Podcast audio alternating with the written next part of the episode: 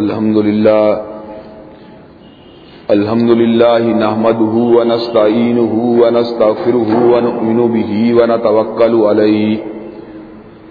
ونعوذ بالله من شرور أنفسنا ومن سيئات أعمالنا من يهده الله فلا مضل له ومن يضلل فلا هادي له وأشهد أن لا إله إلا الله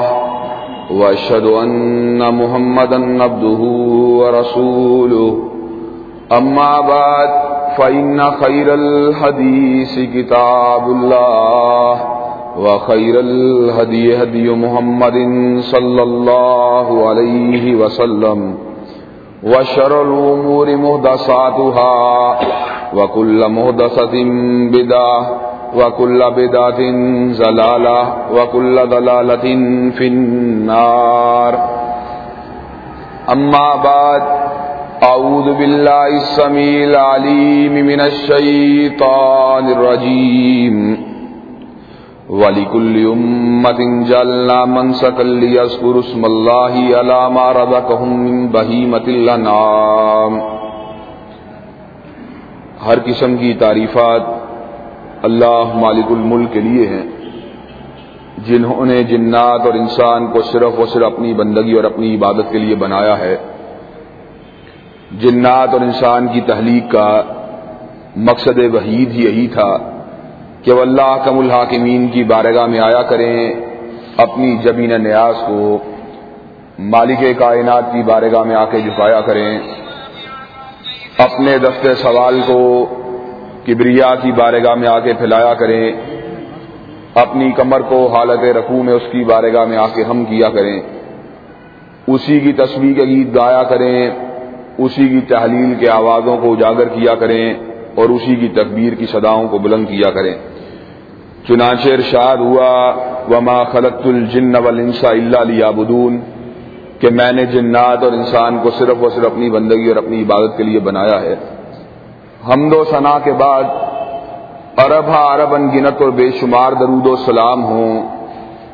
اس ہستی اقدس و مقدس پر کہ جن کا نام نامی اور اسم گرامی محمد اکرم صلی اللہ علیہ وعلیٰ علیہ وصحابہ وبارک وسلم ہے. اللہ رب العزت نے امام کائنات علیہ الصلاۃ والتسلیم کو اہل کائنات کی ہدایت اور ان کی رہنمائی کے لیے مبعوث فرمایا اور آپ کی ذات بابرکات کے ذریعے اہل کائنات کی ہدایت اور ان کی رہنمائی کا خوب بندوبست فرمایا. اللہ رب العزت نے حضرت محمد رسول اللہ صلی اللہ علیہ وسلم کو چونکہ کائنات کا آخری ہادی، آخری رہنما، آخری روحانی پیشوا اور آخری الہامی قائد بنا کے بھیجا تھا. چنانچہ مالک کائنات نے آپ کی سیرت طیبہ میں طرح طرح کی خصوصیات کو ودیعت فرما دیا تھا اور گنا گو قسم کی صفات کو آپ کی ذات اقدس و مقدس کا حصہ بنا دیا تھا. اور ان تمام باتوں سے بڑھ کر یہ کہ حضرت آقا علیہ صلاۃ و تسلیم ان کی زندگی میں کوئی صبح ایسی نہیں آئی، کوئی شام اور کوئی رات ایسی نہیں آئی جب مالک کائنات نے اپنی تائید، اپنی نصرت، اپنی حمایت کو آپ کے شامل حال نہ فرمایا ہو. اور ان تمام باتوں سے بڑھ کر یہ کہ عرش کرب نے اپنی آخری کتاب حمید کو حضرت آقا علیہ صلاۃ والتسلیم کے قلب اطہر پہ نازل فرمایا. اور اسی کتاب حمید کی ایک آیت مبارکہ کے ایک ٹکڑے کو میں نے آپ حضرات کے گوشے گزار کیا ہے. اس کا تعلق عید الاضحیٰ کے ساتھ ہے. عید الاضحیٰ ہم سے رخصت ہونے والی ہے، اگرچہ آج کا دن ابھی باقی ہے اور کل کے دن بھی ہمیں جانوروں کو کرنے کی اجازت جو ہے سنت طیبہ کے حوالے سے ملتی ہے، لیکن پھر بھی عید الاضحیٰ اس کا بنیادی حصہ جو ہم سے رخصت ہو چکا ہے. میں آپ حضرات کے سامنے آج اس بات کو رکھنا چاہوں گا کہ عید الاضحیٰ جو کہ مسلمانوں کے لیے خوشی کے دو عظیم تہواروں میں سے ایک تہوار ہے، وہ اپنے جلوں میں بہت سے پیغامات کو لے کے آئی، اپنے ساتھ بہت سے اسباق کو لے کے آئی، اپنے ساتھ بہت سے دروس کو لے کے آئی. اور ہم تمام کے تمام احباب کو ان دروس کو بھی اپنی زندگیوں کے اندر جگہ دینے کی ضرورت ہے. پہلا درس جو ہم کو عید الاضحیٰ سے حاصل ہوا وہ درس مالک کائنات کی توحید کا درس ہے. کہ تنہا مالک کائنات الہ العالمین ہے۔ توحید کا صحیح مفہوم اپنے ذہنوں کے اندر بٹھا لیجئے، وہ اصل میں لا الہ الا اللہ ہی ہے کہ اللہ احکم الحاکمین کے علاوہ کائنات میں کوئی بھی معبود موجود نہیں، کوئی بھی ایسی ہستی موجود نہیں جس کے آستانے پہ جھکا جائے، جس کی بندگی کی جائے، جس کی پوجا کی جائے، جس کی پرستش کی جائے۔ جہاں تک تعلق ہے لا الہ الا اللہ کے علاوہ کسی اور چیز کو توحید ماننے کا، تو بہت سے توحید سے متعلقہ تصورات جن کو معاشرے کے اندر پھیلایا گیا وہ حقیقت کے اوپر مبنی نہیں ہیں۔ مثال کے طور پر اگر یہ بات کہی جائے لا موجود الا اللہ، تو یہ بات توحید میں نہیں آئے گی، بلکہ اس بات کے اندر شرک کی بدترین اقسام موجود ہوں گی۔ اس لیے کہ جو لوگ یہ عقیدہ رکھتے ہیں کائنات میں جو کچھ بھی ہے وہ خود رب العالمین کی ذات ہے، تو معاذ اللہ بت پرستی کے دروازے اس سے کھل جائیں گے، صنم پرستی کے دروازے اس سے کھل جائیں گے، سورج اور چاند کی پوجا کے دروازے اس سے کھل جائیں گے، مزاروں مقبروں کی پوجا کے دروازے، آستانوں کی پوجا کے دروازے اس سے کھل جائیں گے۔ اصل میں توحید کیا ہے؟ اصل میں توحید لا الہ الا اللہ ہے کہ اللہ احکم الحاکمین کے علاوہ جو کچھ بھی موجود ہے وہ معبود نہیں، وہ خالق نہیں، بلکہ کائنات میں جو چیز بھی موجود ہے وہ بندگی کرنے والی ہے، وہ عبادت کرنے والی ہے، اور تنہا مالک کائنات ایسے ہیں جن کی بندگی اور جن کی پوجا ہونی چاہیے۔ اور اس حوالے سے میں آپ حضرات کے گوشے گزار عید الاضحیٰ کے درس کو اس انداز میں رکھنا چاہوں گا کہ جس وقت جانور کے گلے کے اوپر چھری کو چلایا گیا، اس نقطۂ نظر کے ساتھ چلایا گیا کہ جانور کو جب بھی کاٹا جائے گا مالک کائنات کی بارگاہ میں کاٹا جائے گا، اس لیے کہ سیدنا ابراہیم علیہ السلام نے اس امر کا اعلان فرما دیا تھا، انا صلاتی و نسکی و محیایا و مماتی للہ رب العالمین، بے شک میری نمازیں، بے شک میری قربانیاں، بے شک میرا جینا، بے شک میرا مرنا سبھی کچھ کائنات کے رب کے لیے ہے، لا شریک لہ، کوئی اس کے اقتدار میں شریک نہیں، کوئی اس کی طاقتوں میں شریک نہیں، کوئی اس کے افعال میں شریک نہیں، کوئی اس کی قدرتوں میں شریک نہیں۔ وَبِذَالِکَ أُمِرْتُ، اور مجھ کو اسی بات کا حکم دیا گیا، وانا اول المسلمین، اور جب تک میں زندہ رہوں گا اس حکم کو بجا لاتا رہوں گا۔ اللہ احکم الحاکمین کی بارگاہ میں جس وقت جانور کو کاٹا جاتا ہے، ہمارے علم میں یہ بات ہونی چاہیے کہ جس طرح جملہ عبادات اللہ کے لیے ہے، سجدہ اللہ کے لیے ہے، قیام اللہ کے لیے ہے، نظر اللہ کے لیے ہے، نیاز اللہ کے لیے ہے، رکوع اللہ کے لیے ہے، تسبیح اللہ کے لیے ہے، اسی طرح جب بھی جانور کو کاٹا جائے گا مالک کائنات کی رضا کے لیے کاٹا جائے گا۔ کوئی جانور کسی آستانے والے کے نام پہ قربان نہیں ہو سکتا، کوئی جانور کسی گدی والے کے نام پر، کسی درگاہ والے کے نام پر، کسی اونچے کلے والے کے نام پر، کسی جبہ و دفتار والے کے نام پہ قربان نہیں ہو سکتا۔ کوئی بھی جانور کسی ولی کے لیے، کسی پیر کے لیے، کسی صدیق کے لیے، کسی شہید کے لیے، کسی نبی کے لیے قربان نہیں ہو سکتا، بلکہ جانور کے گلے کے اوپر بھی چھری کو چلایا جائے گا تو مالک کائنات کے لیے چلایا جائے گا۔ اور اس ضمن میں آپ حضرات کے سامنے بنی اسرائیل کا وہ واقعہ موجود ہونا چاہیے کہ حضرت نبی علیہ السلام نے اس واقعے کو بیان فرمایا۔ دو آدمیوں کا گزر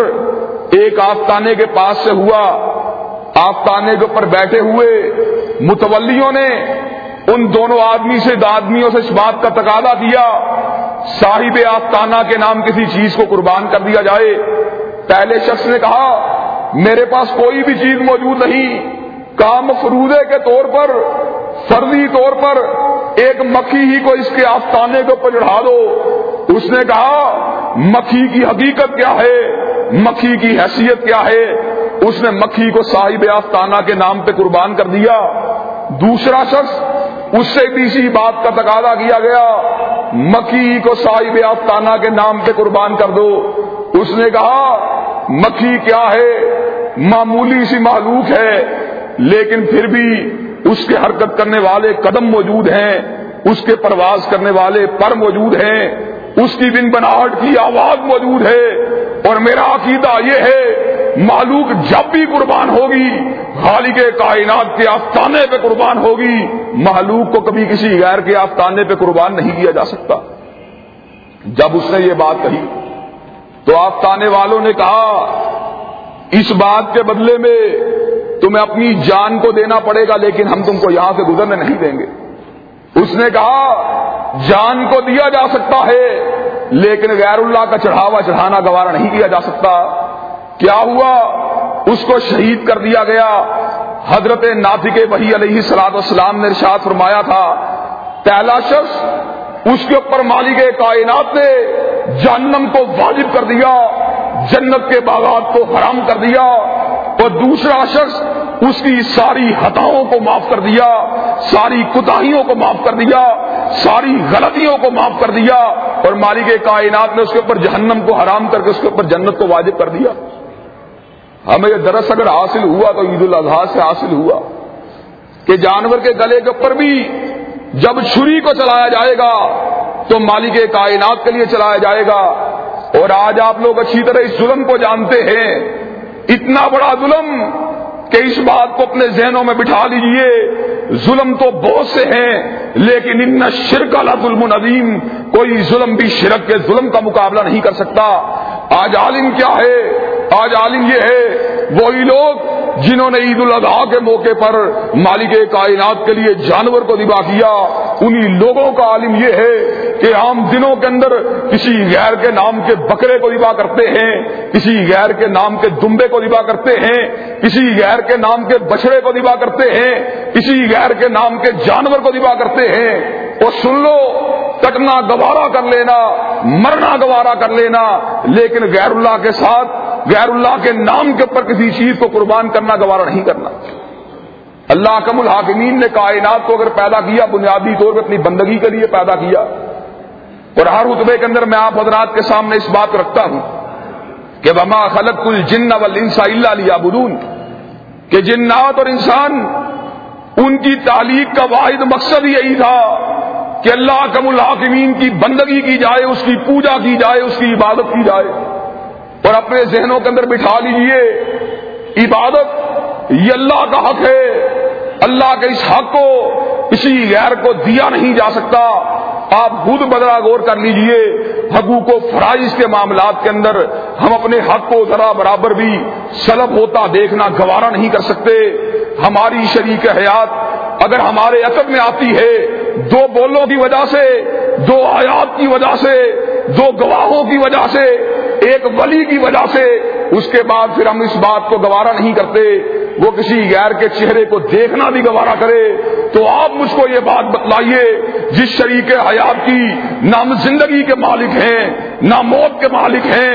نہ رزق کے مالک ہیں، نہ شفا کے مالک ہیں، نہ ہدایت کے مالک ہیں، نہ امیری کے مالک ہیں، نہ غریبی کے مالک ہیں،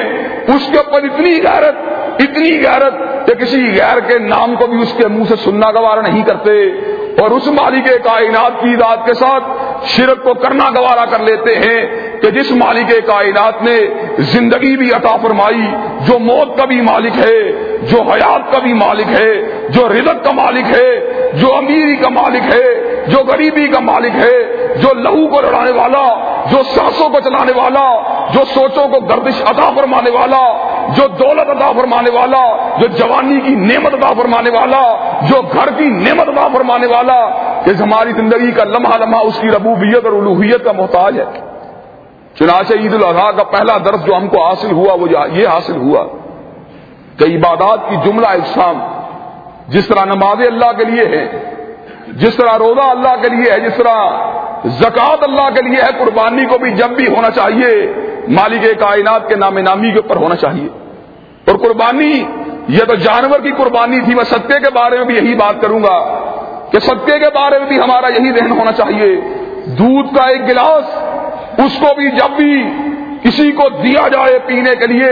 نہ کسی پیر کے نام پر، نہ کسی ولی کے نام پر، نہ کسی بزرگ کے نام پر،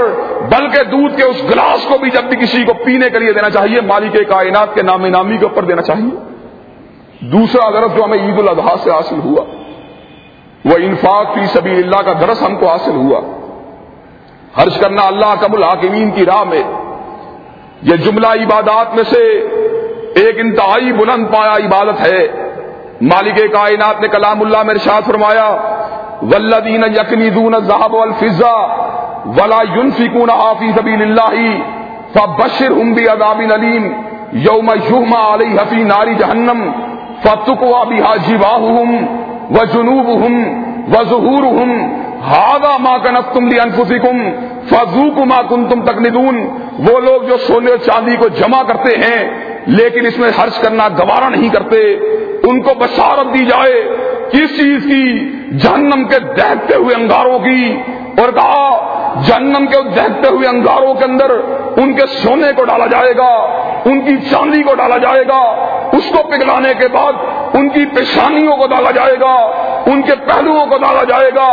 ان کی پشتوں کو ڈالا جائے گا، اور یہ بات کہی جائے گی ھذا ما کنزتم لانفسکم فذوقوا ما کنتم تکنزون۔ یہ اس چیز کا سبب ہے جو تم دنیا میں اکٹھا کیا کرتے تھے، آج اپنے اکٹھا کرنے کا مزہ رکھو۔ ہم عید الاضحیٰ نے اس بات کے اوپر وعدہ کیا، ہماری پاکٹ کے اندر سے اللہ احکم الحاکمین کی رضا کے لیے 5,000 نکلے، 10,000 نکلے، 15,000 نکلے، 20,000 نکلے، 25,000 نکلے، کسی کو اللہ احکم الحاکمین نے توفیق دی تو 50,000 اس کی جیب سے نکلے، اور جو صاحب توفیق تھے مالک کائنات نے لاکھوں کی تعداد میں ان کی لاکھوں کی حیثیت کے اعتبار سے مالک کائنات نے ان کو اس بات کی توفیق دی، انہوں نے اپنے مال کو مالک کائنات کی رضا کے لیے قربان کیا۔ اور مالک کائنات خود ارشاد فرماتے ہیں، لن تنالوا البر حتی تنفقوا مما تحبون وما تنفقوا من شیء فإن اللہ بہ علیم۔ لوگوں اس بات کو اچھی طرح سمجھ لو، تم نیکی کی بلندی کو چھو نہیں سکتے جب تک اس چیز کو قربان نہیں کر دیتے، جب تک اس چیز کو خرچ نہیں کر دیتے جس سے تم کو محبت ہے، اور جو تم خرچ کرتے ہو اللہ احکم الحاکمین کا اس کو اچھی طرح اس کے بارے میں اس کو پوری طرح پتہ ہوتا ہے، اس کو پوری طرح خبر ہوتی ہے، اور اللہ احکم الحاکمین تو ہمیں اتنا جاننے والے ہیں، اتنا جاننے والے ہیں کہ کائنات کے اندر نہ ہماری ماں ہم کو اتنا جانتی ہے، نہ ہمارا باپ ہم کو اتنا جانتا ہے، نہ ہماری بیوی ہم کو اتنا جانتی ہے، اور میں تو یہاں تک یہ بات کہتا ہوں ہم خود اپنے آپ کو اتنا نہیں جانتے جتنا مالک کائنات ہم کو جاننے والا ہے، اور کب سے جاننے والا ہے۔ هُوَ عَالَمُ بِكُمْ إِذْ أَنشَأَكُم مِّنَ الْأَرْضِ وَإِذْ أَنتُمْ مَجِنَّةٌ فِي بُطُونِ أُمَّهَاتِكُمْ۔ وہ تم کو اس وقت سے جانتا ہے جب تمہارے حمیروں کو مٹی سے اٹھایا گیا، اور تم کو اس وقت سے جانتا ہے جب تم ابھی مشت ہاتھ کی حیثیت سے موجود تھے، تمہارا وجود بھی کائنات کے اندر موجود نہیں تھا۔ اللہ احکم الحاکمین ہم کو جاننے والا ہے، اور آپ یہ بات جانتے ہیں انسان کو بہت سی چیزوں سے محبت ہے، لیکن مال کے بارے میں تو خود اللہ احکم الحاکمین نے ارشاد فرمایا ہے، انَّهُ لِحُبِّ الْخَيْرِ لَشَدِيدٌ۔ انسان کا عالم یہ ہے جہاں پر مال کی محبت کی بات آتی ہے اس کی محبت انتہائی شدید ہو جاتی ہے، انتہائی طاقتور ہو جاتی ہے، اور انسان کو سونے کا پہاڑ مل جائے، سونے کا ایک جنگل مل جائے، اس کی تمنا یہ ہوتی ہے، اس کی چاہت یہ ہوتی ہے مالک کائنات اس کو ایک اور جنگل عطا فرما دے، ایک اور پہاڑ عطا فرما دے، ایک اور مل جائے پھر بھی تما کم نہیں ہوتی، ایک اور مل جائے پھر بھی تما کم نہیں ہوتی۔ اور جب مالک کی رضا کے لیے اسی مال کو قربان کیا جائے جو انسان کی محبتوں کا محور ہوتا ہے، انسان کی محبتوں کا مرکز ہوتا ہے، انسان میں نیکی کا احساس بھی پیدا ہوتا ہے، انسان کے اندر مالک کائنات کی قربت بھی پیدا ہوتی ہے۔ اور اسی انفاق فی سبیل اللہ کی ایک بالکل خاص قسم یعنی اسپیشلائزڈ سیکٹر جس کو میں آپ حضرات کے گوشے گزار کرنا چاہتا ہوں، جس کا عید الاضحیٰ نے ہم کو درس دیا، وہ سیکٹر یہ تھا یتیموں کو کھلایا جائے، بیواؤں کو کھلایا جائے، فقراء کو کھلایا جائے، مساکین کو کھلایا جائے۔ اور میں آپ حضرات کے سامنے اس بات کو رکھ دینا چاہتا ہوں، یتیموں مسکینوں کو کھلانا یہ بہت بڑی نیکی کی بات ہے، بہت بڑی نیکی کی بات ہے۔ مالک کائنات نے اہل جنت کے بارے میں اس بات کا ارشاد فرما دیا وَيُطْعِمُونَ الطَّعَامَ عَلَىٰ حُبِّهِ مِسْكِینًا وَیَتِیمًا وَأَسِیرًا، وہ لوگ جو متقی اور نیکوکار ہوتے ہیں وہ اللہ کی محبت کے اندر مسکینوں کو کھانا کھلاتے ہیں، یتیموں کو کھانا کھلاتے ہیں، قیدیوں کو کھانا کھلاتے ہیں، اور جب کھانا کھلاتے ہیں اس وقت کیا الفاظ کہتے ہیں، لا نرید منکم جزاء ولا شکورا، ہم کو تم سے کسی شکریہ کی ضرورت نہیں، کسی جزا کی ضرورت نہیں، ہم نے اپنے مال کو اگر خرچ کیا ہے، ہم نے اپنے مال سے اگر تم کو کھلایا ہے تو صرف و صرف مالک کائنات کی رضا کے لیے کھلایا ہے۔ اور مالک کائنات نے سورہ ماعون کے اندر اس بات کو ارشاد فرما دیا، ارائیت الذی یکذب بالدین فذلک الذی یدعو الیتیم ولا یحض علی طعام المسکین۔ آپ ذرا اس بات کے اوپر غور کیجئے، آپ نے اس بات کے اوپر غور نہیں کیا، وہ شخص کون ہے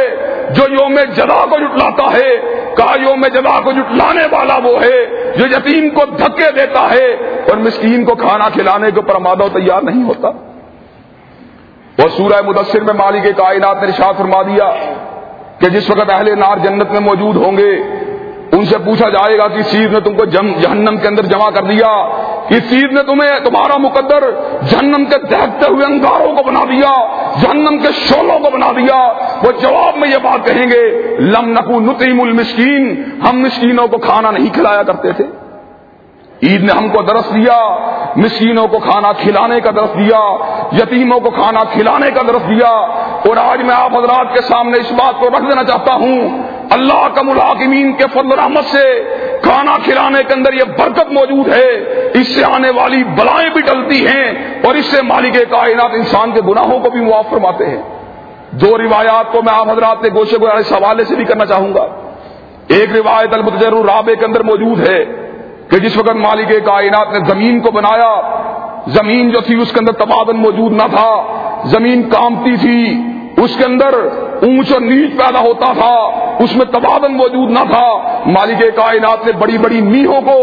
یعنی پہاڑوں کو اس کے اوپر گاڑ دیا، جس وقت مالک کائنات نے پہاڑوں کو زمین کے اوپر گاڑ دیا، فرشتے پہاڑوں کی طاقت کو دیکھ کے انتہائی حیران ہوئے، انہوں نے اللہ احکم الحاکمین کی بارگاہ میں آ کے یہ بات کہی، اللہ اتنے طاقتور پہاڑ جنہوں نے زمین کو ساکن کر دیا، جنہوں نے اتنے بڑے قرۂ ارض کو تبادل عطا کر دیا، کیا اللہ ان سے بھی کوئی طاقتور چیز موجود ہے؟ کہا ان سے بھی طاقتور ایک چیز موجود ہے۔ اللہ وہ کیا چیز ہے؟ کہا لوہا اتنا طاقتور ہے پہاڑوں کو کاٹ کر رکھ دیتا ہے۔ کہا اللہ لوہا اتنا طاقتور ہے، کیا لوہے سے بھی طاقتور کوئی چیز موجود ہے؟ کہا ہاں آگ کے اندر اتنی طاقت ہے، اتنی طاقت ہے کہ وہ لوہے کو بھی پگھلا کے رکھ دیتی ہے۔ کہا اللہ آپ سے بھی طاقتور چیز موجود ہے، کہا پانی میں اتنی طاقت ہے کہ وہ آگ کو بھی بجھا کے رکھ دیتا ہے۔ اللہ پانی سے بھی زیادہ طاقتور چیز موجود ہے، کہا بظاہر نظر نہیں آتی لیکن ہوا میں اتنی طاقت موجود ہے، پانی کے رخ کو پھیر دیتی ہے، پانی کے رخ کو متعین کر دیتی ہے۔ کہا اللہ ہوا سے بھی کوئی طاقتور چیز موجود ہے؟ کہا کائنات میں ایک ہی چیز ہے جو ان ساری کی ساری چیزوں سے طاقتور ہے۔ اللہ وہ کیا چیز ہے؟ کہا وہ بنی آدم کا صدقہ ہے۔ جب آدم کا بیٹا مالک کائنات کی رضا کے لیے صدقے کو کرتا ہے، بڑی سی بڑی بلا بھی اس کو پڑانے والی ہو، بڑی سے بڑی آزمائش بھی اس کو پڑانے والی ہو،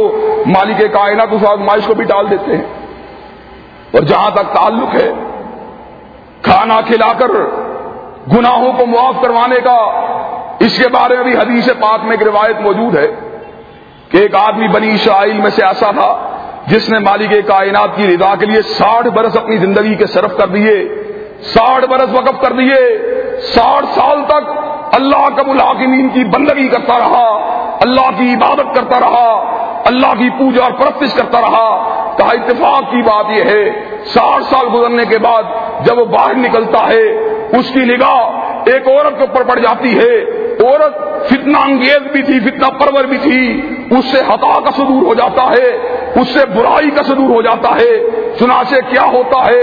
ساری کی ساری عبادت کرنے کے بعد ایک دم دل ویران ہو جاتا ہے، دل میں بے چینی پیدا ہو جاتی ہے۔ اس کے پاس 2 روٹیاں موجود تھیں، 2 روٹیوں کو لے کر نیچے نہانے کے لیے، غسل کرنے کے لیے چشمے کے پاس چلا جاتا ہے۔ چشمے کے پاس پہنچا، غسل کو کیا، 2 روٹیاں اس کے پاس موجود تھیں، ایک سائل آیا، ایک مانگنے والا آیا۔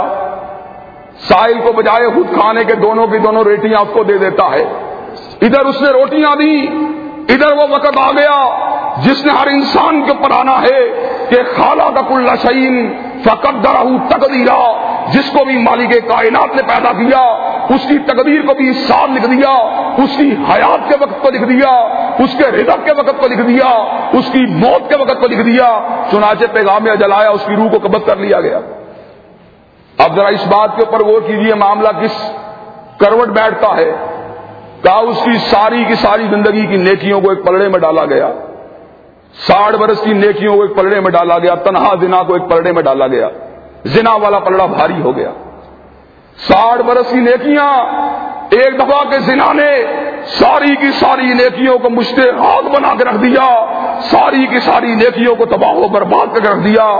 لیکن ذرا اس بات کے اوپر غور کیجیے, سائل کو کھلانے کی بات پہ غور کیجیے, صدقے کے سرنگیزی کی بات کے اوپر غور کیجیے. زنا کے بعد اس کے نامہ اعمال میں صرف 2 روٹیاں موجود تھیں, انہی 2 روٹیوں کو جب دائیں پلڑے میں ڈالا گیا, مالک کائنات نے دائیں پلڑے کو بھاری فرما دیا, اس کو جنت میں داخل فرما دیا. یہاں سے یہ بات ثابت ہوتی ہے کہ بظاہر اتنی بڑی نیکی نظر نہ آنے والی بات, اس میں کس قدر زبردست اور کبھی اثرات موجود ہیں, اللہ کو راضی کرنے والی کیسی اس میں کیفیت موجود ہے. لیکن آج ہمارا عالم کیا ہے, وَذَلِكَ الَّذِي يَدُعُ الْيَتِيمَ والی پالیسی کے پر ہم سارے کے سارے کاربن ہیں. کوئی مانگنے کے لیے آ جائے, اس کو جھڑکنے کے لیے تیار, اس کو دھکے دینے کے لیے تیار, اس کو الٹی سیدھی باتیں سنانے کے لیے تیار. اور یاد رکھیے اللہ کا ملاقبین کا ارشاد عالی ہے, قول معروف ومغفرۃ خیر من صدقۃ یتبعها اذًا واللہ غنی حلیم. اس بات کو سن لیجیے, ایسی بات اس صدقے سے بہتر ہے جس صدقے کے پیچھے جتلانے والی بات موجود ہو, جس بات کے اندر جتلانے والی کوئی بات موجود نہ ہو. یعنی اگر آپ کسی کے ساتھ پیار کے ساتھ بات کر لیتے ہیں, کسی کے ساتھ اچھی گفتگو کر لیتے ہیں, تو مالک کائنات ارشاد فرماتے ہیں اس صدقے سے بہتر ہے جس صدقے کے پیچھے اذیت موجود ہو, جس صدقے کے پیچھے جتلانے والی بات موجود ہو, جس صدقے کے پیچھے تکلیف دینے والی بات موجود ہو. آج ہم اگر کسی کی مدد بھی کرتے ہیں, ہمارا عجیب عالم ہے, ہم خود مدد کرتے ہیں, خود نیکی کرتے ہیں, خود اپنی نیکیوں کو برباد بھی شادی کیے چلے جاتے ہیں. ذرا جوش آیا, ذرا غصہ آیا, کسی کے ساتھ ساری کی ساری نیکیوں کو ہاتھ میں ملا دیا. اور ملازموں کو اگر ہم دیتے ہیں, جتلانے والا عمل ہمارا جاری ہے, سائلین کو دیتے ہیں, جتلانے والا عمل ہمارا جاری ہے, غریب کی مدد کرتے ہیں, جتلانے کے انداز میں کرتے ہیں, بیوہ کی مدد کرتے ہیں, جتلانے کے انداز میں کرتے ہیں, یتیم کی مدد کرتے ہیں, جتلانے کے انداز میں کرتے ہیں. یاد رکھیے وہ صدقہ جس کے پیچھے ایذا موجود ہو, جس کے پیچھے جتلانے والی بات موجود ہو, وہ صدقہ اللہ کا الحاکمین کی رضا کے اصول کا ذریعہ نہیں بن سکتا. صدقہ وہ اللہ کی رضا کے اصول کا ذریعہ بنتا ہے جس کے پیچھے صرف اور صرف ہیرہائی کا جذبہ موجود ہو, ہمدردی کا جذبہ موجود ہو, انسانیت کی ہیرہائی اور انسانیت کی بلائی کا جذبہ موجود ہو. اگر ایسا جذبہ موجود نہیں, اللہ کا الحاکمین ارشاد فرماتے ہیں مال خرچ کرنے کی بجائے کسی سے اچھی بات کر لیا کرو, وہ بہتر ہے بجائے اسے اپنے مال کو بھی ضائع کیا جائے اور نیکیوں کو بھی برباد کیا جائے.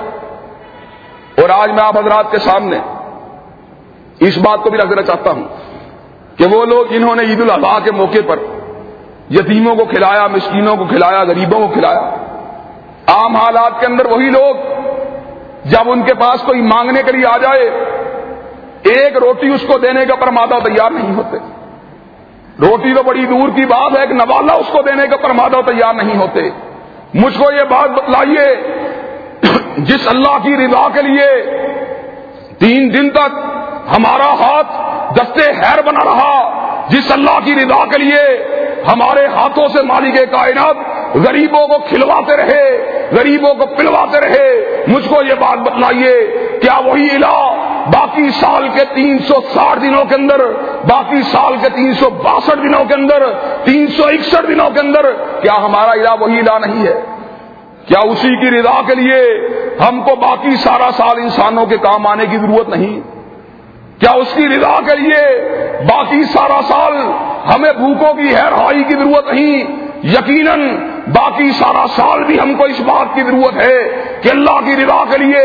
اپنے مال کو یتیموں پہ خرچ کریں، اپنے مال کو مسکینوں پہ خرچ کریں، اور حضرت نبی علیہ الصلوۃ والسلام کی سنت مبارکہ سے یہ بات ثابت ہوتی ہے، آپ کے پاس مال کے ڈھیر بھی لگے ہوتے تھے، غلے کے ڈھیر بھی لگے ہوتے تھے، سونے اور چاندی کے ڈھیر بھی لگے ہوتے تھے، لوگ آپ سے مانگنے کے لیے آتے تھے، آپ دیتے جاتے تھے، اور آپ کے ذہنوں کے اندر امہات المومنین کا خیال بھی موجود ہوتا تھا، اور امہات المومنین کے ذہنوں کے اندر یہ تمنا بھی موجود ہوتی تھی، آج جب کہ مدینہ کے گھر گھر میں چولہا جلے گا، آج جب کہ مدینہ کے گھر گھر کے اندر روشنیاں ہوں گی، آج جب کہ مدینہ کے لوگ جو ہے بھوکے نہیں سوئیں گے، اللہ کے فضل و رحمت سے آج ہمارے گھر کے اندر بھی رزق کی بہتات ہوگی، لیکن مانگنے والے آتے جاتے اور دینے والا ان کو دیتا جاتا، اور پھر وہ وقت بھی آتا اپنی کملی کو جھاڑتے، اپنے کاندھا اقدس کے اوپر ڈالتے، اپنے گھر میں داخل ہو جاتے، نبی کی بیویاں آپ سے پوچھتی ہمارے لیے کیا لے کے آئے ہو، کہا مومنوں کی ماؤ تمہارا خیال تو دل میں موجود تھا، لیکن تمہارے روحانی بیٹے مدینہ کے باسی میرے پاس آتے رہے، میری غیرت نے اس بات کو گوارا نہیں کیا کہ ان کی ضروریات کو نظر انداز کر کے اپنے گھر والوں کی ضروریات کو پورا کر لیا جائے، ہم اس نبی کے ماننے والے ہیں جس نبی نے اپنی ضروریات کو قربان کرنا گوارا کر لیا، اپنی بھوک کو برداشت کرنا گوارا کر لیا، لیکن کبھی کسی غیر کو یا کبھی کسی اپنے مسلمان امتی کو بھوکا سونے نہیں دیا، اور انصاریوں کے اندر یہ وصف درجہ کمال تک موجود تھا، کس انداز میں مالک کائنات نے ان کے اس وصف کا ذکر کیا، کہا والذین تبوؤوا الدار والایمان من قبلہم یحبون من ہاجر الیہم ولا یجدون فی صدورہم حاجۃ مما اوتوا ویؤثرون علی انفسہم ولو کان بہم خصاصہ، کہ انصاریوں کا عالم یہ تھا اپنے مال کو اپنے گھروں کو مہاجرین کے لیے کھول دیا، اور جو چیز ان کو دی اس کے بعد دل کے اندر ملال نہیں آیا، اور وہ وقت بھی آیا جس چیز کی ان کو ضرورت ہوا کرتی تھی اپنے بھائیوں کے لیے قربان کر دیتے تھے، لیکن اپنی ضرورت کو پورا کرنا گوارا نہیں کرتے تھے۔ آج ہمیں عید میں ایک ایسی مسلمان سوسائٹی کو قائم کرنے کے بارے میں انگیز کیا، ہمارے اندر موٹیویشن پیدا کی، ہمارے اندر کمیونٹی بلڈنگ کا ایک احساس پیدا کیا۔ آج میں آپ حضرات کے سامنے اس بات کو رکھنا چاہتا ہوں، دنیا کے اندر دو گروہ ایسے ہیں جو اپنی تبلیغ کے دور پہ نہیں پھیلے، اپنے عقائد کے دور پہ نہیں پھیلے، اپنی دعوت کی سچائی کے دور پہ نہیں پھیلے، بلکہ اگر پھیلے ہیں کمیونٹی بلڈنگ کے احساس کے ساتھ پھیلے ہیں۔ ایک گروہ یہودیوں کا گروہ ہے، ایک گروہ قادیانیوں کا گروہ ہے۔ قادیانی اور یہودیوں کے اندر یہ وصف موجود ہے، دین بھی غلط ہے، شریعت بھی غلط ہے، نظریات بھی غلط ہیں، افکار بھی غلط ہیں، عبادات بھی غلط ہیں، ساری کی ساری چیزیں غلط ہیں، لیکن کمیونٹی بلڈنگ کا ایک احساس ایسا موجود ہے۔ کوئی غریب قادیانی اگر موجود ہو، امیر قادیانی اس کی حمایت کے لیے ہمہ وقت تیار ہوتا ہے، کوئی مفلوق الحال قادیانی اگر موجود ہو اس کی مدد کے لیے صاحب حیثیت قادیانی ہمہ وقت تیار ہوتا ہے۔ اسی طرح یہودی قوم کا ایک وصف موجود ہے، وہ اپنی قوم کے لوگوں کو بیوروکریسی کے اندر ان کی پلانٹیشن کرتے ہیں، ان کو اونچی پوسٹوں کے اوپر پہنچانے کے اندر اپنے کندھے دیتے ہیں۔ اسی طرح کوئی غریب یہودی اگر موجود ہو، سارے کے سارے امیر یہودی مل کر اس کی اپ لفٹنگ کے لیے اپنی توانائیوں کو صرف کرتے ہیں، اپنے ریسورسز کو صرف کرتے ہیں، لیکن آج افسوس کی بات یہ عامت المسلمین میں یہ جذبہ ذرا برابر بھی موجود نہیں۔ ہمیں بھی اس جذبے کو باقاعدہ طور پہ ایک اسٹرکچرڈ فارم کے اندر، باقاعدہ طور کے اندر، ایک منظم شکل کے اندر آگے بڑھانے کے لیے اپنے کردار کو ادا کرنے کی ضرورت ہے۔ اور کئی مرتبہ میرے ذہن کے اندر یہ احساس اور یہ خیال پیدا ہوتا ہے اس جذبے کو آگے بڑھانے کے لیے کہ بھوکوں کو کھلایا جائے، یتیموں کو کھلایا جائے، ناداروں کو کھلایا جائے، ایک چھوٹے موٹے اسٹرکچر کو قائم کرنا چاہیے۔ اگرچہ ہمارے اندر ابھی وہ وسائل موجود نہیں، وہ توانائیاں موجود نہیں، لیکن اگر اللہ حکم الحاکمین کے فضل و رحمت سے انتہائی چھوٹے اسکیل کے اوپر بھی اس بات کو جاری و ساری کر دیا جائے تو میں یہ بات سمجھتا ہوں اللہ کے فضل و رحمت سے اللہ حکم الحاکمین اس بات میں برکت پیدا کرنے کے اوپر قادر ہیں۔ اور آج میں آپ حضرات کے سامنے ایک چھوٹی سی بات اس حوالے سے ایک اور بھی رکھ دینا چاہتا ہوں۔ آپ ذرا جائیے، بعض شرکتیں ایسے ہیں جہاں پر سارا کا سارا دن 24 گھنٹے غیر اللہ کی پوجا بھی ہوتی ہے، غیر اللہ کی پرستش بھی ہوتی ہے، اور ان سارے کے سارے مراکز کو اگر آباد کیا ہے تو ہماری غفلت نے آباد کیا، ہماری ناقبت اندیشی نے آباد کیا، وہ اس طرح کہ ان سارے کے سارے مراکز کے اوپر بھوکوں کے کھانے کا انتظام بھی موجود ہے، یتیموں کے رزق کا انتظام بھی موجود ہے۔ چنانچہ لوگ توحید کی دعوت کی حقیقت کے باوجود اپنی پیٹ کی آگ کو بجھانے کے لیے ان شرک کدوں کے اوپر آپ کو پڑے ہوئے نظر آئیں گے۔ ہمیں عید الاضحیٰ نے اس بات کا درس دیا، یتیموں کو کھلایا جائے، مسکینوں کو کھلایا جائے، ان کی بنیادی ضرورتوں کو پورا کیا جائے تاکہ ان کا دل اپنے ہم ملت اور اپنے ہم مذہب لوگوں سے برنگیز نہ ہو، تاکہ ان کے دل کے اندر اپنے صاحب مذہب لوگوں کے بارے میں کوئی انکباس پیدا نہ ہو۔ الفیہ کی بات میں آپ حضرات کے سامنے بیان کرنا چاہتا ہوں، اللہ کی قسم ہے افریقہ کے بعض ممالک کے اندر جہاں پر علم موجود نہیں تھا، جہاں پر آگہی موجود نہیں تھی، وہاں پر عیسائیت اگر پھیلی ہے، قادیانیت اگر پھیلی ہے تو صرف اس وجہ سے پھیلی ہے وہاں کے لوگ کسی مذہب کو ماننے والے نہیں، جو بھی آتا ہے ان کی بنیادی ضروریات کو پورا کرتا ہے، لوگ اس کے ہمراہ ہو جاتے ہیں، اسی کے نقطۂ نظر کو قبول کر لیتے ہیں۔ یہ جو ہزاروں کی تعداد کے اندر افریقہ کے اندر جو لوگ قادیانی ہو گئے، جو لوگ مرتد ہو گئے، اس کی وجہ یہ ہے عامت المسلمین بھی اور مسلمان حکمرانوں نے آج اس بارے میں ذرا برابر بھی سوچنا گوارا نہیں کیا۔ اور دور کی بات کیا کہی جائے، آپ کے ضلع ساہیوال کے اندر بہت سے عیسائی مشنریوں کی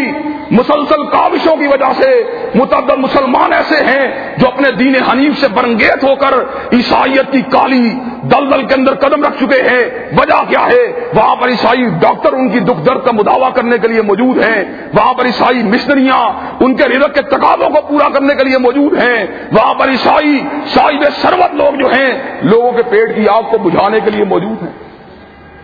لیکن ہم نے کبھی اس بارے کے اندر ٹھنڈے دل سے نہ کبھی غور کیا، نہ کبھی ہم نے اس بارے میں اپنے آپ کو کوئی پلاننگ بنانے کے اوپر آمادہ تیار کیا۔ اسی طرح عید الاضحیٰ نے ہم کو ایک اور بات کا بھی درس دیا، اور درس یہ تھا کہ اللہ کا الحاکمین کے ذکر کو ہمہ وقت کیا جائے،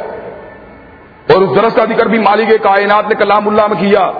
مالک کائنات ارشاد فرماتے ہیں وَلِكُلِّ أُمَّةٍ جَعَلْنَا مَنْسَكًا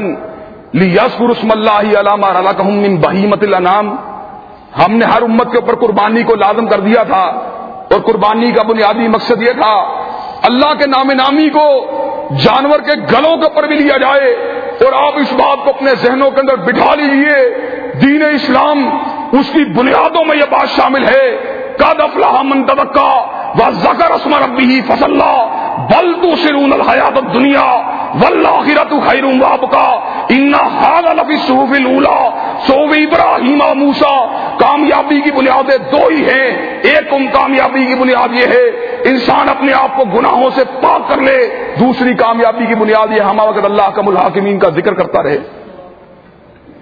اللہ کا الحاکمین کے ذکر کو قائم کرنے کے لیے بہت سی عبادات مارد وجود میں آئیں۔ نماز کیا ہے؟ واقعی الصلاۃ لذکری، نماز کو قائم کیا جائے، میرے ذکر کے لیے قائم کیا جائے۔ حج کیا ہے؟ اللہ کا الحاکمین کے ذکر کا ایک تسلسل ہے، اس کی ایک کانٹینیوٹی ہے۔ پورے کے پورے حج کے اندر مقام میقات سے لے کر مقام عرفہ تک ہر موقع کے اوپر مالک کائنات کا ذکر ہی تو ہوتا ہے۔ اسی ذکر کو اجاگر کرنے کے لیے مالک کائنات نے عید الاضحیٰ کے موقع کو بھی ہماری زندگیوں میں داخل فرمایا۔ اور اللہ کا نام نامی نمازوں میں لیتے ہو، اللہ کا نام نامی قیام میں لیتے ہو، اللہ کا نام نامی رکوع میں لیتے ہو، اللہ کا نام نامی سجدے میں لیتے ہو، آج ضرورت ہے سمر کی جانور کے گلے کے اوپر چھری کو چلاتے ہوئے مالک کائنات کے نام نامی کو لیا جائے۔ بسم اللہ واللہ اکبر، بسم اللہ اللہ اکبر کی صدا ہر طرف سے جب بلند ہوتی ہے، مالک کائنات کی کبریائی کی صدا جب بلند ہوتی ہے تو پوری کائنات دیکھتی ہے۔ اونٹ بھی بہت بڑا ہے،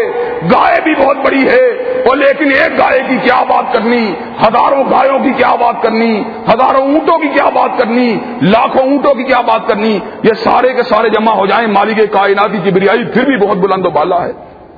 اللہ کا الحاکمین کا ذکر کو قائم کرنے کے لیے عید الاضحیٰ نے ہم کو بہت بڑا درس دیا، اور ایام تشریق سارے کے سارے ہی اور یوم عرفہ کے دس دن تکبیروں کو اپنے جلوں میں لیے ہوئے آئے۔ اللہ اکبر، اللہ اکبر، لا الہ الا اللہ، واللہ اکبر، اللہ اکبر، وللہ الحمد کی صداؤں کو لیے ہوئے آئے۔ اور جب یوم عرفہ کا دن آیا اس صدا کو اپنے جلوں میں لے کے آیا، لا الہ الا اللہ وحدہ لا شریک لہ لہ الملک و لہ الحمد وہو علی کل شیء قدیر۔ اور جب یوم نحر آیا جب قربانی کا دن آیا اس صدا کو اپنے جلوں میں لے کے آیا، بسم اللہ اللہ اکبر، بسم اللہ اللہ اکبر۔ پورا دین کیا ہے؟ پورا کا پورا دین ذکر الہی کا نام ہے، مالک کائنات کی یاد کا نام ہے، مالک کائنات کو ہما وقت اپنے ساتھ اس کی میت کو حاصل کرنے کی جستجو کا نام ہے، اس کی تکبیر کی صداؤں کا نام ہے، اس کی حمد کی صداؤں کا نام ہے، اس کی شکر کی صداؤں کا نام ہے، اس کی تسبیح کی صداؤں کا نام ہے، اسی مالک کائنات کی شکر کی صداؤں کا نام ہے، اسی مالک کائنات کی بارگاہ میں آگے اپنے گناہوں کی معافی کا نام ہے۔ پورا کا پورا دین کیا ہے؟ اور اس ضمن کے اندر مجھے اس عیسائی پادری کی بات کئی مرتبہ یاد آ جاتی ہے جو مسلمان ہوا تو اس نے یہ بات کہی کہ میرے مسلمان ہونے کی وجہ انجیل کا ایک اقتباس تھا، ایک ٹکڑا تھا جو میرے مسلمان ہونے کی وجہ بن گیا۔ کہا وہ ٹکڑا کیا تھا؟ کہا وہ ٹکڑا یہ تھا کہ میں نے انجیل کے اندر یہ الفاظ پڑھے تھے کہ اللہ احکم الحاکمین کی صحیح بندگی کرنے والے وہ لوگ ہوں گے جو ہما وقت ہر وقت اللہ احکم الحاکمین کو یاد کیا کریں گے۔ کہا میں نے اپنے مذہب عیسائیت کے اوپر غور کیا، میں نے کہا ہم جمعے کے دن بھی اللہ کو یاد نہیں کرتے، ہم جمعرات کے دن بھی اللہ کو یاد نہیں کرتے، پیر کو بھی اللہ کو یاد نہیں کرتے، منگل کو بھی یاد نہیں کرتے، بدھ کو بھی نہیں کرتے، اور اتوار کے دن بھی ہمارا جانا وہاں پر بالکل آپشنل قسم کا ہوتا ہے، چاہے تو اللہ احکم الحاکمین کو یاد کر لیا جائے، چاہے تو چند ٹکے پادری کو دے دیے جائیں، وہ ہماری نیابت کے اندر اللہ احکم الحاکمین کی یاد کو کرتا رہے، ہمیں سے کیا فرق پڑتا ہے۔ کہا پھر میں نے اسلام کے مذہب کے اوپر مطالعہ کرنا شروع کیا، میں حیران ہوا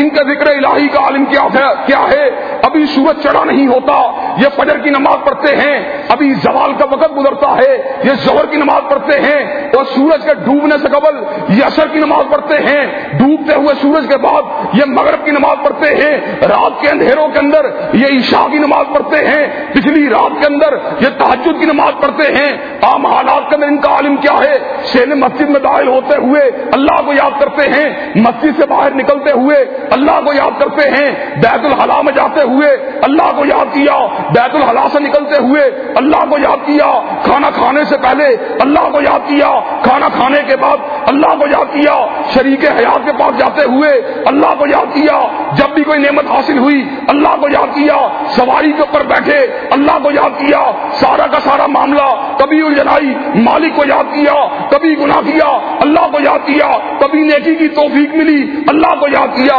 کہاں میں سمجھ گیا وہ گروہ جو ہر وقت اللہ کو یاد کرنے والا وہ عیسائی نہیں بلکہ دنیا میں مسلمان ہی ہو سکتے ہیں۔ عید الاضحیٰ اگر آئی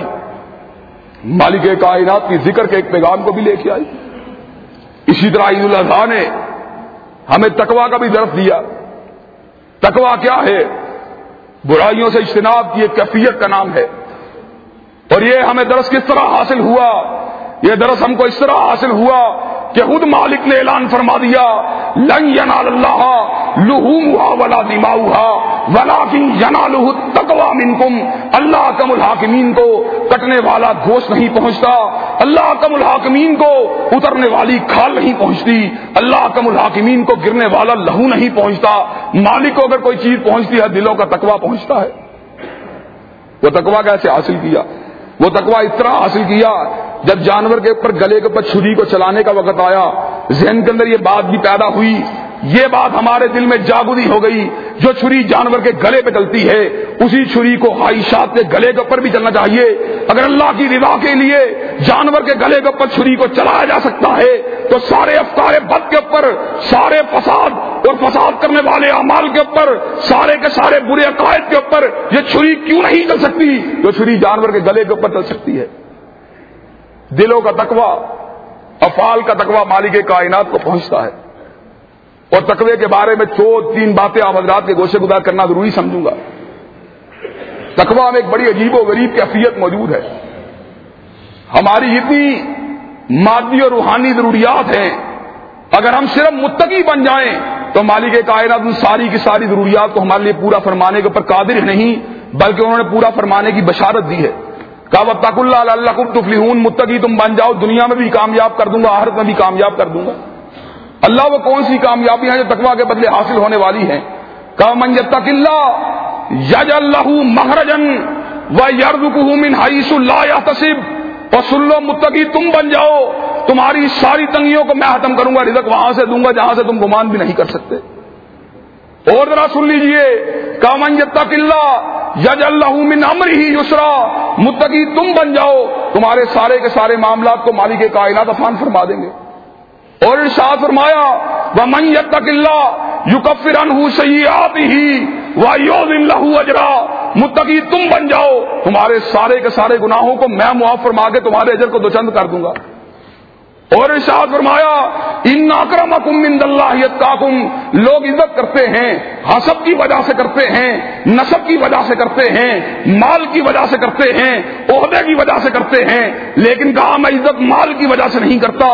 عہدے کی وجہ سے نہیں کرتا، حسب و نسب کی وجہ سے نہیں کرتا، بلکہ کہا میں اگر عزت کرتا ہوں تقویٰ کی وجہ سے کرتا ہوں۔ اور ارشاد فرمایا وَلَوْ أَنَّ أَهْلَ الْقُرَىٰ آمَنُوا وَاتَّقَوْا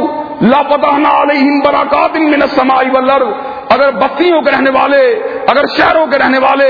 صحیح معنوں میں متقی بن جائیں تو مالک کائنات کا ارشاد عالی ہے میں زمین و آسمان سے ان کے اوپر برکتوں کے دروازوں کو کھول دوں گا۔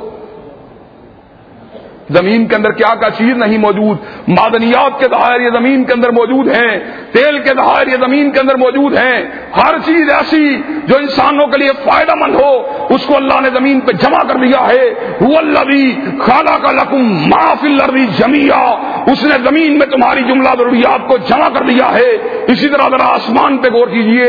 آسمان سے بارشیں بھی اترتی ہیں، آسمان سے ہوائیں بھی اترتی ہیں، آسمان ہی سے مالک کائنات نے وحی کا نزول فرمایا، آسمان ہی سے قرآن کا نزول ہوا، اور قرآن مجید سے قبل صحبہ ابراہیم کا نزول ہوا، توریت کا نزول ہوا۔ اسی طرح مالک کائنات جو ہیں آسمان ہی کی بلندیوں سے قدر والی رات کے اندر جناب جبریل امین کو فرشتوں کی جماعتوں کے ساتھ زمین کے اوپر بھیجتے ہیں، اور یہی زمین و آسمان جب انسان متقی نہیں ہوتا۔ اسی آیت مبارکہ میں مالک کائنات ارشاد فرما دیا وَلَٰكِن كَذَّبُوا فَأَخَذْنَاهُمْ، لیکن لوگ متقی نہیں ہوتے، چنانچہ آسمان و زمین سے ان کو برکتیں حاصل کرنے کی بجائے میں ان کے اوپر عذابوں کو مسلط کر دیتا ہوں۔ اسی زمین سے کبھی زلزلوں نے سر اٹھایا، اسی زمین سے کبھی سیلابوں نے سر اٹھایا، اسی زمین سے کبھی آتش فشاؤں نے سر اٹھایا، اسی آسمان کی بلندیوں سے کبھی تباہ کرنے والی ہوائیں نیچے اترتی رہیں، اسی آسمان کی بلندیوں سے کبھی قوم لوط کے اوپر مسخ کرنے والے پتھر گرتے رہے، اسی آسمان سے اترنے والی چنگھاڑوں نے قوم مدین کو تباہ و برباد کر دیا، اسی آسمان سے اترنے والی آندھیوں نے کبھی قوم عاد کو زمین کے اوپر تتر اور بتر کر رکھ دیا، اسی آسمان سے اترنے والی بجلی کی کڑک نے کئی مرتبہ مختلف قوموں کو تباہ و برباد کر دیا، اسی آسمان کی بلندیوں سے کبھی لہو کا عذاب اترا، کبھی جوؤں کا عذاب اترا، کبھی ٹڈیوں کا عذاب اترا، لیکن جس وقت لوگ متقی ہوتے رہے مالک کائنات نے اسی آسمان کی بلندیوں سے رحمتوں اور برکتوں کو زمین کے اوپر اتارتا رہا، لیکن اس کی شرط اس نے خود بیان فرما دی وَلَوْ أَنَّ أَهْلَ الْقُرَىٰ آمَنُوا وَاتَّقَوْا لَفَتَحْنَا عَلَيْهِمْ بَرَكَاتٍ مِّنَ السَّمَاءِ وَالْأَرْضِ۔ اور سن لو زمین کے رہنے والوں، متقی بننا تمہارا کام ہے، اور آسمان و زمین سے برکتوں کا دروازہ کھولنا یہ میرا کام ہے۔ عید الاضحیٰ نے ہم کو درس اگر دیا، تقویٰ کا درس دیا، لیکن آج بڑے افسوس کی بات یہ ہے ہم نے عید الاضحیٰ سے تقوی کا بھی درس حاصل نہیں کیا۔ ہم عید کے موقع کے اوپر صرف رواجی اعتبار سے، صرف رسم کے طور پر جانور کے گلے کے اوپر چھری کو بھی چلاتے رہے اور گل چھڑے بھی اڑاتے رہے۔ ہماری عید اس انداز میں گزری کہ ہم کبھی تاش کے پتوں سے لطف اندوز ہوتے رہے، کبھی شطرنج کے مہروں سے اپنی طبیعت کو مطمئن اور مسرور کرتے رہے، کبھی موسیقی ہماری ضیافت تباہ کا باعث بنتی رہی، کبھی بے پردگی کے کوہرام کے اندر ہم نے تقویٰ کے درس کے اوپر چھری کو چلا دیا، کبھی بکرے ہمارے دکھلاوے کا سبب بنتے رہے، ہماری شہرت کا سبب بنتے رہے، ہمارے اسٹیٹس کے اظہار کا ذریعہ بنتے رہے، اور ہم نے تقویٰ کی چھری کے ساتھ رسومات بد کے اوپر چھری کو نہیں چلایا۔ چھری نہ موسیقی کے گلے کے اوپر چلی، نہ تاش کے پتوں کے اوپر چلی، نہ شطرنج کے مہروں کے اوپر چلی، نہ رسومات بد کے اوپر چلی، کوئی ہم نے حرکت اپنی نہیں چھوڑی، اور پھر بھی ہم عید قربان کو منانے کے اوپر فخر کرتے ہیں۔ اور عید الاضحیٰ نے ہم کو ایک اور بھی درس دیا، اور درس یہ تھا کہ اتباع ملت ابراہیم کا ہم کو درس دیا کس طرح کہ مالک کائنات نے صرف دو نبیوں کے بارے میں یہ بات کہی، ایک نبی جناب رسول اللہ صلی اللہ علیہ وسلم ہیں کہ لقد کان لکم فی رسول اللہ اسوۃ حسنہ، تمہارے لیے رسول اللہ کی زندگی بہترین نمونہ ہے، اور دوسرا مالک کائنات نے ارشاد فرما دیا قد کانت لکم اسوۃ حسنہ فی ابراہیم، تمہارے لیے ابراہیم کی زندگی بھی بہترین نمونہ ہے۔ اتباع ملت ابراہیم کا درس بھی ہم کو دیا تو عید الاضحیٰ نے دیا، اور ملت ابراہیم کی اتباع کیا ہے؟ وہ ایک ڈائیورسیفائیڈ اور حیرت انگیز طور پہ متنوع قسم کی ایکٹیویٹی کا نام ہے، ایک ہمہ جہت قسم کے ایسے افعال کا نام ہے جس سے مالک کائنات راضی ہو جاتے ہیں۔ جناب ابراہیم علیہ السلام ایک سمبل ہیں، ایک علامت ہیں جد و جہد کی، استقامت کی، مالک کائنات کی خاطر ہر باطل نظریے کے ساتھ ٹکرانے کی، مالک کائنات کے ہوتے ہوئے ہر معبود باطل کو جھٹلانے کی۔ اتباع ملت ابراہیم کا درس ہم کو اس انداز میں حاصل ہوا۔ ابراہیم علیہ السلام کیا ہے، ذرا کریکٹر کے اوپر غور کیجئے۔ کبھی بت کا دیکھ کے اندر بلاڑے کو اٹھائے ہوئے نظر آتا ہے تو ابراہیم نظر آتا ہے، کبھی سورج کی خدائی کو جھٹلاتے ہوئے نظر آتا ہے تو ابراہیم نظر آتا ہے، کبھی نمرود کے دربار کے اندر مالک کائنات کی ربوبیت کے ڈھنگوں کو اگر بجاتا ہوا نظر آتا ہے تو ابراہیم نظر آتا ہے، کبھی اجاڑ اور بیابان وادی کے اندر ہاجرہ کو چھوڑتے ہوئے نظر آتا ہے تو ابراہیم نظر آتا ہے، کبھی پیرانہ سالی کے عالم کے اندر اپنے جگر کی ٹھنڈک کو، اپنی نظر کے نور کو، اپنے قلب کے قرار کے گلے کے اوپر چھری کو چلاتے ہوئے اگر نظر آتا ہے تو ابراہیم نظر آتا ہے۔ ابراہیم کے بارے میں کیا بات کی جائے جس نے اپنے افعال کے ذریعے، اپنے اعمال کے ذریعے، اپنے کردار کے ذریعے اس بات کو واضح کر دیا تھا کہ مقام خلیل کے اوپر فائز ہونا یہ کوئی آسان بات نہیں ہے۔ ابراہیم کے دل کا عالم عجیب ہے، اس کے دل کے اندر کسی غیر کی محبت بھی موجود نہیں، اس کے دل کے اندر کسی غیر کا خوف بھی موجود نہیں، اس کے دل کے اندر کسی غیر کا توکل بھی موجود نہیں۔ اس کے دل کے اندر محبت اگر موجود ہے، خوف اگر موجود ہے، توکل اگر موجود ہے تو صرف اور صرف مالک کائنات کا موجود ہے۔ ابراہیم علیہ السلام ان کی اتباع کا بھی درس ہم کو حاصل ہوا تو عید الاضحیٰ سے حاصل ہوا۔ یہ سارے کے سارے دروس عید الاضحیٰ ہمیں دینے کے لیے آئی۔ ہم نے جانور کے گلے کے اوپر چھری کو بھی چلا دیا، ہم نے گائے اور بکروں کو ذبح بھی کر دیا، لیکن اگر صحیح معنوں میں ہم نے عید سے ان اسباق کو حاصل نہیں کیا جن اسباق کو لینے کے لیے، دینے کے لیے عید الاضحیٰ پورے کر و فر کے ساتھ آئی، پوری شان و شوکت کے ساتھ آئی، تو پھر یاد رکھیے صرف اور صرف گلے کے اندر گوشت کو اتار کر اور زمین کے اوپر لہو کو گرا کر ہم مالک کائنات کو راضی نہیں کر سکتے۔ مالک جب ہی راضی ہوگا، مالک کائنات کی خوشنودی جب ہی حاصل ہوگی جب عید پورے کے پورے فلسفے کے ساتھ منائی جائے گی، جس عید کے اندر ذکر الہی کی جھنکار بھی موجود ہوگی، جس عید کے اندر یتیموں غریبوں کا احساس بھی موجود ہوگا، جس عید الاضحیٰ کے اندر ابراہیم کی ملت کا اتباع بھی موجود ہوگا، جس عید کے اندر تقویٰ اور خیر خواہی والے جذبات بھی موجود ہوں گے، جس عید کے اندر توحید باری تعالیٰ کے ساتھ غیر معمولی اور بالحانہ کمٹمنٹ بھی موجود ہوگی، جب عید الاضحیٰ ان سارے کے سارے لوازمات کے ساتھ منائی جائے گی، جب ان ساری کے سارے تقاضوں کو پورے کرتے ہوئے منائی جائے گی تو پھر عید الاضحیٰ صحیح معنوں میں ہمیں اس کی خوشیاں منانے کا حق حاصل ہوگا، وگرنہ عید الاضحیٰ کی خوشیاں منانا اور صحیح معنوں میں ان فلسفوں کو فراموش کر کے منانا، صحیح معنوں میں ہم نے مالک کائنات کی بندگی اور تابعداری کے ساتھ خوشی کے تہوار کو نہیں منایا، بلکہ ہم نے ویسے منایا ہے جیسے عیسائی کرسمس کو مناتے ہیں، جیسے ہندو ہولی کے تہوار کو مناتے ہیں، جیسے سکھ جو ہیں اپنے اپنے مذہبی تہواروں کو مناتے ہیں، جس طرح دوسرے بدھ مذہب والے، جین مذہب والے اپنے مذہبی تہواروں کو مناتے ہیں، لیکن ان کے تہوار صرف ظاہری شکل والے ہوتے ہیں۔ ہمارے ہر تصور کے پیچھے، ہر ظاہری فعل کے پیچھے ایک مضبوط باطنی بنیاد موجود ہوتی ہے، ایک مضبوط دل اور دماغ کی ایک ہم آہنگی کے ساتھ مالک کائنات کو راضی کرنے والا احساس موجود ہوتا ہے۔ اللہ کا ملاقمین صحیح معنوں میں ہمیں عید قربان سے صحیح معنوں میں صحیح دروس حاصل کرنے کی توفیق عنایت فرمائے۔ واحد دعوانا الحمدللہ رب العالمین۔ الحمدللہ نحمده ونستعینه ونستغفره ونؤمن به ونتوکل علیہ ونعوذ باللہ من شرور انفسنا ومن سیئات اعمالنا من یهده اللہ فلا مضل له ومن یضلل فلا هادی له واشهد ان لا اله الا اللہ واشهد ان محمدا عبده ورسوله۔ اما بعد فإن خیر الحدیث کتاب اللہ وخیر الهدی هدی محمد صلی اللہ علیہ وسلم وشر الامور محدثاتها وكل محدثة بدعة وكل بدعة ضلالة وكل ضلالة في النار. حضرات گرامی قدر، ہم کو پیدا اگر کیا گیا تو بندگی اور عبادت کے لیے پیدا کیا گیا، اور ارشاد ہوا مما خلقت الجن والانس الا لیعبدون، میں نے انسان اور جنات کو اپنی بندگی اور اپنی عبادت کے لیے بنایا ہے. عبادت کی مختلف شکلیں جو ہیں سال بھر ہم ان کے پر عمل پیرا بھی رہتے ہیں،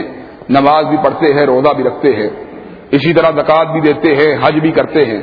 اسی طرح عبادت کی ایک قسموں میں سے قسم یہ بھی ہے جانور کے گلے کے اوپر چھری کو چلاتے ہوئے مالک کائنات کے نام نامی کو بلند کر دیا جائے، اس طرح کہ اس بات کے اوپر ثابت کر دیا جائے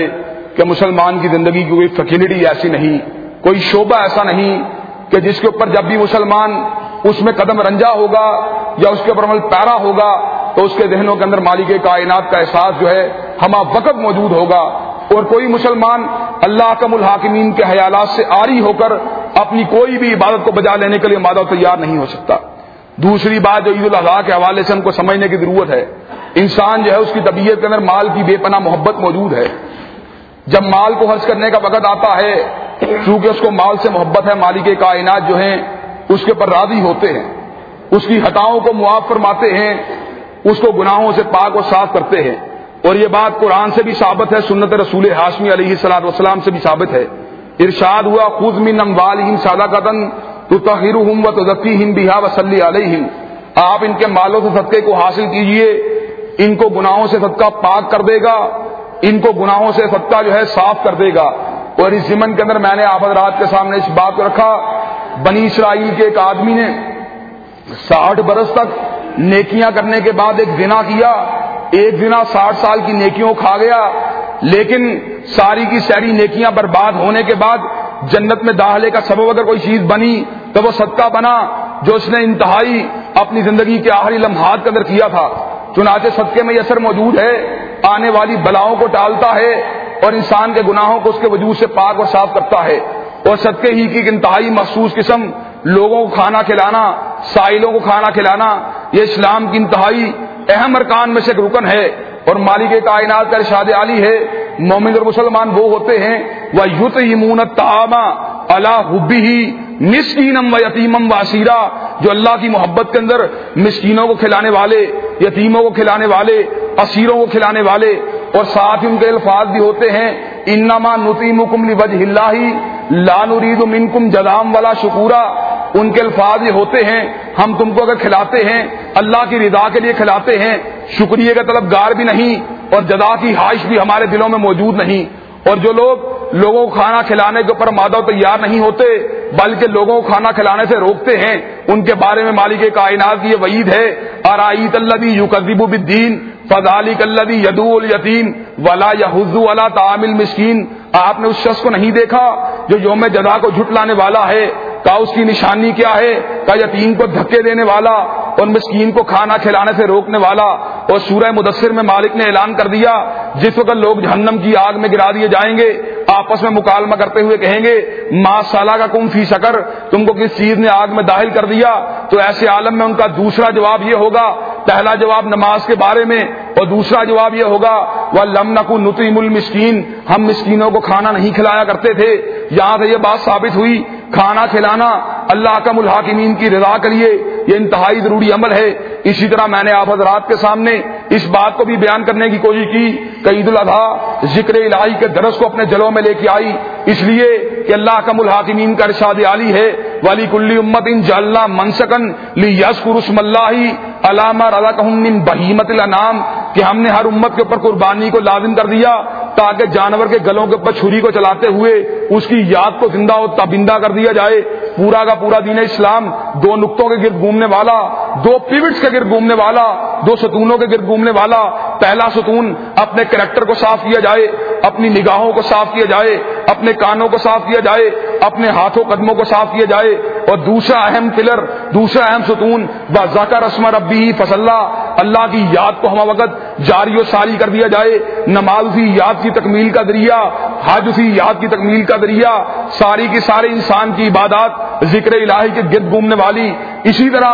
مالک کائنات کے فضل و رحمت سے عید الاضحیٰ اس بات کے درس کو بھی ہم اپنے جلوں میں لے کے آئی کہ مالک کی رضا کے لیے گناہوں سے بچنا پڑے گا، نیکیوں کرنا پڑے گا، اور مالک کائنات نے ارشاد فرما دیا لن ینال اللہ لحومھا ولا دماؤها ولکن ینالہ التقوی منکم، اللہ کا الحاکمین کو جانور کے گلے سے گرنے والے لہو کی ضرورت نہیں، اللہ کا الحاکمین کو اس کے کٹنے والے گوشت کی ضرورت نہیں، اس کی اترنے والی کھالوں کی ضرورت نہیں، بلکہ اللہ کا الحاکمین کو تمہارے دلوں کے تقویٰ کی ضرورت ہے۔ اسی طرح عید الاضحیٰ نے جلوں میں اتباع ملت ابراہیم کے درس کو لے کے آئی۔ وہ ابراہیم جو جدوجہد کی ایک علامت ہیں، جو امت مسلمہ کے بابا ہیں، ملت ابیکم ابراہیم، تم سارے کے سارے اپنے بابا ابراہیم علیہ الصلوۃ والسلام کی ملت ہو، اور جن کے اسوے کو، جن کے قدموں کو، جن کے اٹھنے والے قدموں کو مالک کائنات نے امت مسلمہ کے لیے نشان منزل بنا دیا، جس کے کردار کو ہمارے لیے مینارہ نور بنا دیا، وہ ابراہیم جس نے مالک کائنات کی توحید کے لیے